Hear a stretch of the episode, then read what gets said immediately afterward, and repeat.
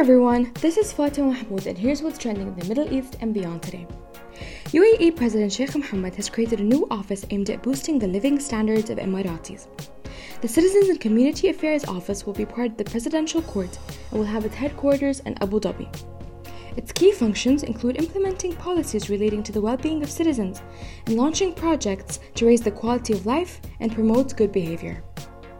Meanwhile, in Dubai, Crown Prince Sheikh Hamdan bin Mohammed has approved a new social benefits package for Emirati people of determination who live in the Emirate. The scheme is worth $11.2 million and will be allocated to support citizens under 60 and those who have a physical or mental impairment and need the support of others.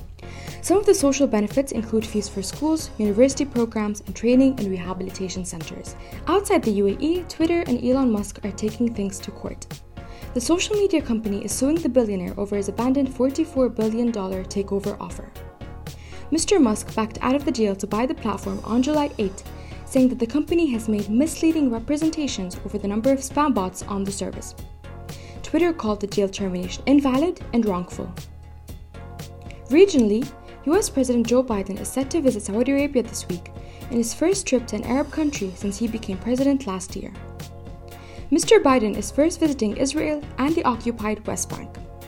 He is then scheduled to fly to Saudi Arabia on Friday for a two day visit to the kingdom, where he will meet Saudi officials and attend a summit of the Gulf Cooperation Council, plus Egypt, Iraq, and Jordan.